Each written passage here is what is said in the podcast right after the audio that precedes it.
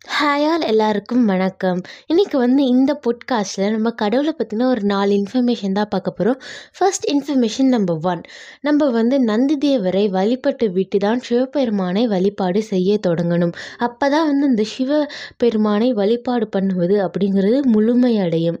அதாவது வந்து நந்திதேவருக்கு தனியாக பூஜை செய்யணுமா அப்படின்னா கிடையாது. நந்திதேவரை ஒரு வாட்டி மனசார உள்ளம் உருகி ஊனுருகி மனதார அவரை பிரார்த்தனை செய்துவிட்டு நாம் சிவபெருமானை வழிபாடு பண்ண வேண்டும். இன்ஃபர்மேஷன் நம்பர் டூ கோவில்லேருந்து நம்ம உடைக்கிற தேங்காய் வந்து என்ன பண்ணணும் அப்படிங்கிற ஒரு டவுட் வந்து நிறைய பேருக்கும் இருக்கும். கோவிலில் நம்ம உடைக்கிற தேங்காய் வந்து அங்கேயே உட்காந்து சாப்பிட்லாம் அப்படின்னு நிறைய பேர் அங்கேயே தான் உட்காந்து சாப்பிட்றீங்க. பட் அப்படி சாப்பிட வேண்டாம்.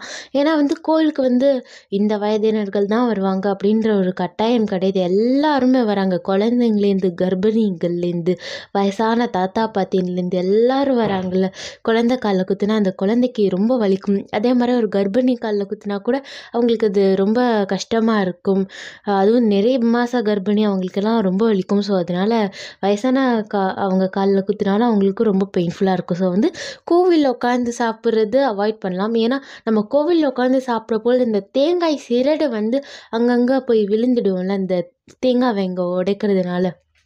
ஸோ வந்து கோவிலில் உட்காந்து சாப்பிட்றதுக்கு பதிலாக நம்ம வீட்டுக்கு எடுத்துகிட்டு வந்து சாப்பிட்லாம். அதே மாதிரி அந்த தேங்காவை கோவிலில் நம்ம உடச்ச தேங்காவை காரம் ஸ்வீட்டு துவையல் நம்ம என்னென்னலாம் தேங்காய் வச்சு பண்ணுவோமோ எல்லாமே பண்ணலாம். ஆனால் கலசத்துக்கு இந்த நோம்புக்கு எல்லாம் இருக்கும்ல வரலட்சுமி நோம்பு அந்த மாதிரி நோம்புக்கு வைத்த தேங்காய் மட்டும் நம்ம ஸ்வீ காரம் பண்ணக்கூடாது. மித்தபடி அதுலேயுமே ஸ்வீட் பண்ணலாம்.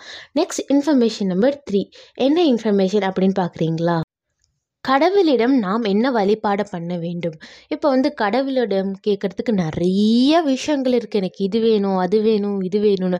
ஆனால் அதெல்லாம் கேட்குறதுக்கு கடவுளே முழுசாக நீயே பார்த்துக்கோள் சொல்லிட்டோன்னு வச்சுக்கோங்களேன். நம்மளுக்கு நகை வேணுமா அவரே பார்த்துப்பார். நம்மளுக்கு செயின் வேணுமா அவரே பார்த்துப்பார். நம்மளுக்கு ஒரு வீடு வேணுமா அவரே பார்த்துப்பார். நம்மளுக்கு வந்து சாப்பிடுவதற்கு அன்னம் வேணுமா அவரே பார்த்துப்பார். நீ நீங்கள் வந்து தனித்தனியாக எனக்கு இது வேணும் அது வேணும்னு கேட்குறதுக்கு முழுசா நீயே பார்த்துக்கோ கடவுளே அப்படின்னு சொல்லி பாருங்க. கண்டிப்பாக வந்து முழுமையாக கடவுளிடம் பொறுமை பொறுப்பை ஒப்படைங்க. நீங்கள் வந்து நிம்மதியாக சந்தோஷமாக டென்ஷன் இல்லாமல் இருக்கலாம். இப்போ நம்மளுக்கு வந்து ஒரு கஷ்டம் வந்துடுச்சுன்னு வச்சுக்கோங்க. நம்ம வந்து என்ன பண்ணுறதுன்னு யோசிக்கணும் தான் நான் இல்லைன்னு சொல்லலை.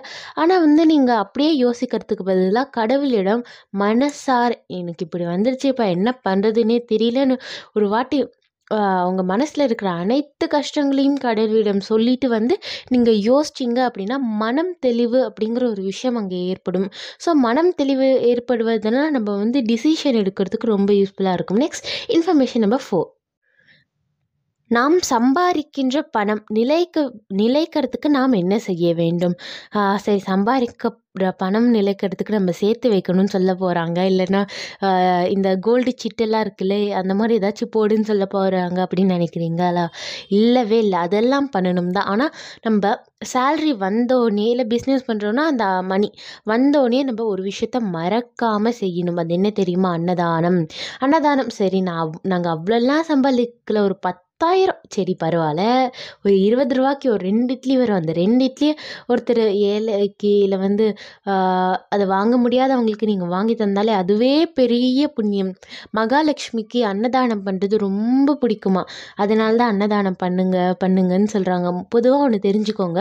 அன்னதானம் பண்ணுற இடத்துல என்றுமே வந்து பணத்துக்கு குறை இருக்காதா? மன்னத்துக்கும் குறை இருக்காதா?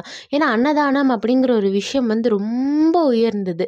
ஸோ வந்து இன்றைக்கி நாலு இன்ஃபர்மேஷன் பார்த்துருந்தோம். இந்த மாதிரி நிறைய இன்ஃபர்மேஷன்ஸ் பார்க்கணும் அப்படின்னா என்னோடய யூடியூப்லேயே இந்த மாதிரி நிறைய போட்டிருக்கேன் ஸோ நீங்கள் அதை போய் பார்க்கலாம். அப்படி இல்லை பாட்காஸ்ட்டில் எனக்கு கேட்குறது பிடிக்கும்னா இந்த பாட்காஸ்ட்டை நீங்கள் வந்து சப்ஸ்கிரைப் பண்ணி வச்சுக்கோங்க. நான் வந்து வீக்லி ஒரு டூ டூ த்ரீ வைஸ் நான் இந்த மாதிரி பாட்காஸ்ட் ஆடியோஸ் போடுறேன். நீங்கள் எல்லாருமே கேட்டு என்ஜாய் பண்ணுங்கள் thanks for listening bye bye bye